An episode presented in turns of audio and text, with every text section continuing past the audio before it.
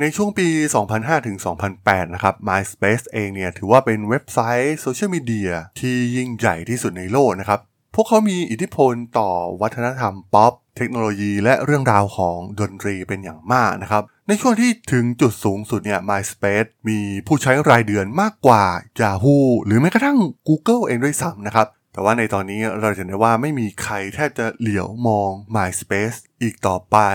การขึ้นสู่จุดสูงสุดแล้วก็ดิ่งลงอย่างรวดเร็วของ MySpace เนี่ยมันเป็นหนึ่งในบทเรียนที่สำคัญที่สุดของประวัติศาสตร์ธุรกิจอินเทอร์เน็ตและเครือข่ายโซเชียลมีเดียนะครับมันแสดงให้เห็นถึงความไม่แน่นอนที่มันเกิดขึ้นได้อยู่เสมอในธุรกิจรูปแบบนี้เรื่องราวของ MySpace มีความน่าสนใจอย่างไรนะครับไปรับฟังกันได้เลยครับผม You are listening to Geek Forever Podcast. Open your world with technology. This is Geek Monday.ส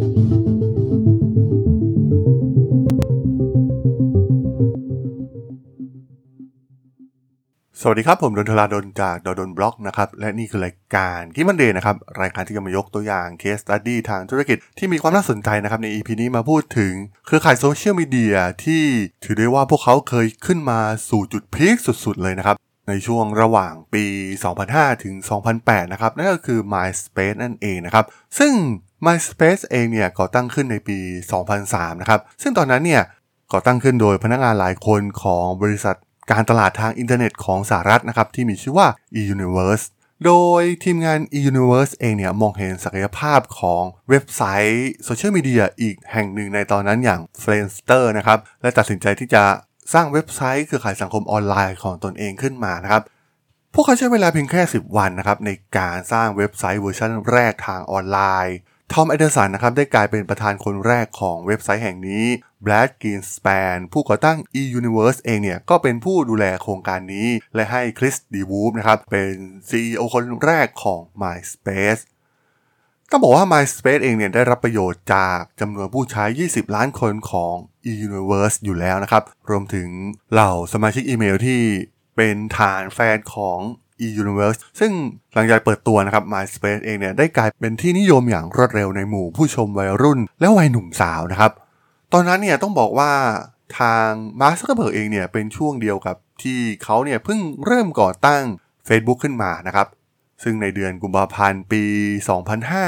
Mark Zuckerberg เนี่ยเคยเสนอขาย Facebook ให้กับ Deewolf ในราคาเจ็ดสิบห้าล้านดอลลาร์นะครับแต่ว่าทาง Deewolf เองเนี่ยก็ปฏิเสธข้อเสนอดังกล่าวนะครับเพราะมันไม่มีความจำเป็นใดๆเลยเพราะตอนนั้นเนี่ย MySpace เองเนี่ยกำลังขึ้นสู่จุดสูงสุดพุ่งแรงเป็นอย่างมากนะครับผู้คนแห่กันมาใช้งานอย่างรวดเร็วมากๆและการเติบโตอย่างรวดเร็วของพวกเขานะครับได้เข้าไปเตะตาบริษัทยักษ์ใหญ่ในเดือนกรกฎาคมปี สองพันห้า เนี่ย MySpace ถูกซื้อโดย News Corporation นะครับซึ่งเป็นสื่อข้ามชาติของ Rupert Murdoch ในราคาห้าร้อยแปดสิบล้านดอลลาร์นะครับซึ่งภายในเวลาเพียงแค่หนึ่งปีเนี่ย MySpace มีมูลค่าเพิ่มขึ้นสามเท่าเลยก็ว่าได้ตอนนั้นเนี่ย News Corporation เองเนี่ยเห็นว่าการซื้อ MySpace เนี่ยเป็นวิธีหนึ่งนะครับในการเพิ่มปริมาณจำนวนผู้ใช้งานไปยังช่องข่าวออนไลน์ของพวกเขานะครับและเริ่มการลงทุนในพื้นที่ที่กำลังเติบโตสำหรับการโฆษณาออนไลน์ในช่วงพีคสุดๆเนี่ยฐานผู้ใช้งานของ MySpace เองเนี่ยเติบโตอย่างต่อเนื่องนะครับในอัตราเรียกได้ว่าเป็นตัวเลขยกกำลังเลยด้วยซ้ำในเดือนมกราคมปี สองพันหก เนี่ยมีผู้ใช้งาน สองแสนคนสมัครเข้ามาใช้งานเว็บไซต์ทุกวันนะครับในปี สองพันเจ็ด เนี่ยจำนวนเพิ่มขึ้นเป็น สามแสนสองหมื่นรายที่มีการสมัครเข้ามาใช้งานใหม่ต่อวันซึ่งพวกเขาก็เติบโตอย่างรวดเร็วและขยายตัวต่อเนื่องนะครับในปี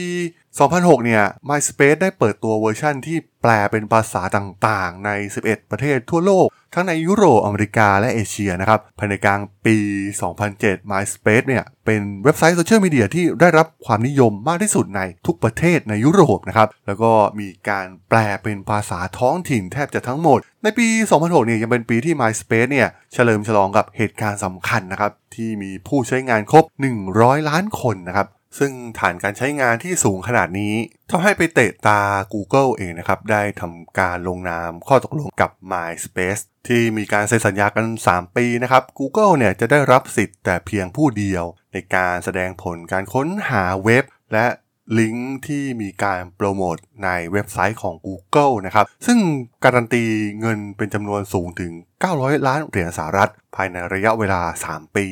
แต่สัญญาณที่เริ่มไม่ดีที่เกิดขึ้นกับ MySpace เนี่ยเริ่มปรากฏขึ้นนะครับในวันที่สิบเก้าเมษายนปีสองพันแปดในตอนนั้นเนี่ย Facebook เองเนี่ยได้แซงหน้าอันดับที่จัดอันดับโดย Alexa นะครับซึ่งจำนวนสมาชิกของ MySpace เองเนี่ยก็ลดลงอย่างต่อเนื่องนะครับ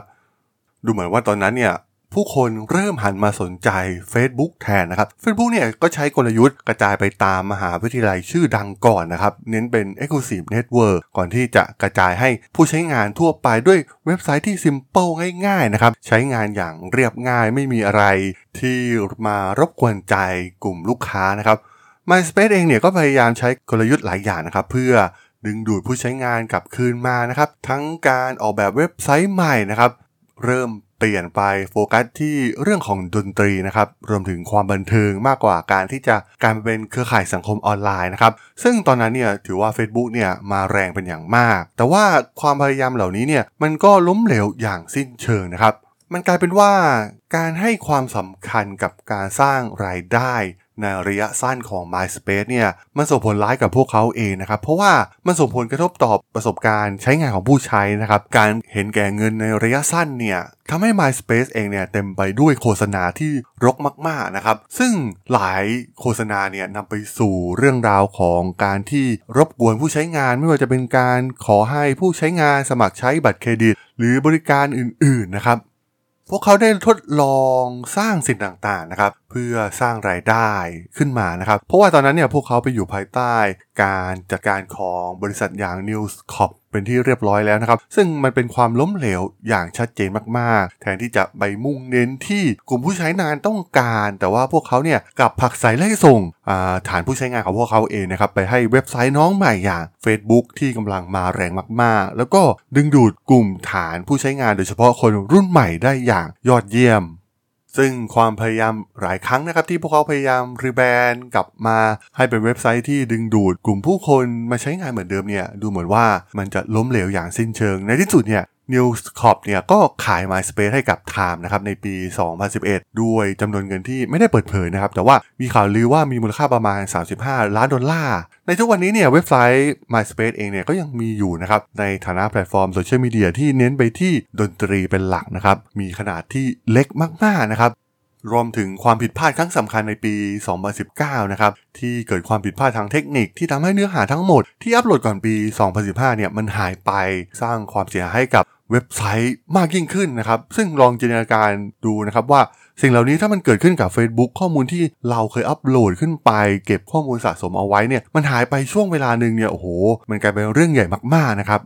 ซึ่งแม้จะไม่มีใครใช้ MySpace อีกต่อไปแต่ทางเว็บไซต์เนี่ยก็ยังคงหลงเหลืออยู่นะครับในขณะนี้เนี่ยมันกลายเป็นว่า MySpace กลายมาเป็นแพลตฟอร์มที่มีเนื้อหาเกี่ยวกับศิลปินเพลงนักแสดงรายการทีวีและภาพยนตร์นะครับซึ่งมันเป็นเพียงแค่เว็บไซต์ทางด้านบันเทิงประเภทหนึ่งเพียงเท่านั้นมีบทความที่ผู้คนสามารถอ่านได้บนเว็บไซต์ผู้ใช้ยังคงสามารถเข้ามารับชมและฟังดูศิลปินและฟังเพลงบน MySpace ได้นะครับแต่ว่าดูเหมือนเว็บไซต์เองเนี่ยจะไม่ได้ถูกดูแลแล้วนะครับมีรูปภาพจำนวนมากบนเว็บไซต์ไม่สามารถเข้าถึงได้แทร็กการเล่นเพลงดูเหมือนก็จะไม่เล่นอะไรนะครับเมื่อทำการคลิกไปเป็นที่ชัดเจนว่า MySpace เองเนี่ยเป็นเว็บไซต์ที่ไม่ได้รับการดูแลหรืออัปเดตอีกต่อไป MySpace ไม่มีแอปสำหรับ iPhone และ Android นะครับแม้ว่าผู้ใช้เนี่ยจะสามารถเข้าถึงเว็บไซต์บนมือถือได้นะครับผ่านโมบายไซต์หากต้องการแต่ดูเหมือนว่าในขณะที่เว็บไซต์ MySpace ยังไม่ได้ปิดตัวลงไปแต่กลุ่มผู้ใช้เดิมของแพลตฟอร์มนี้ก็รู้อย่างแท้จริงแล้วนะครับว่า MySpace มันได้ตายไปแล้วนั่นเองครับผมสำหรับเรื่องราวของ MySpace ใน อี พี นี้ผมก็ต้องขอจบไว้เพียงเท่านี้ก่อนนะครับสำหรับเพื่อนๆที่สนใจเรื่องราวทางธุรกิจเทคโนโลยีและวิทยาศาสตร์ใหม่ๆที่มีความน่าสนใจก็สามารถติดตามมาได้นะครับทางช่อง Geek Flower Podcast ตอนนี้ก็มีอยู่ในแพลตฟอร์มหลักๆทั้ง Podbean Apple Podcast Google Podcast Spotify YouTube แล้วก็จะมีการอัปโหลดลงแพลตฟอร์ม Blogdit ในทุกๆตอนอยู่แล้วด้วยนะครับถ้ายังไงก็ฝากกด follow ฝากกด subscribe กันด้วยนะครับแล้วก็ยังมีอีกช่องทางหนึ่งในส่วนของ ไลน์ แอดที่ แอท ธาราดล แอท ที เอช เอ อาร์ เอ ดี เอช โอ แอล สามารถแอดเข้ามาพูดคุยกันได้นะครับ ผมก็จะส่งสาระดีๆพอดแคสต์ดีๆให้ท่านเป็นประจำอยู่แล้วด้วยนะครับถ้าอย่างไรก็ฝากติดตามทางช่องทางต่างๆกันด้วยนะครับสำหรับใน อี พี นี้เนี่ยผมต้องขอลากันไปก่อนนะครับเจอกันใหม่ใน อี พี หน้านะครับผมสวัสดีครับ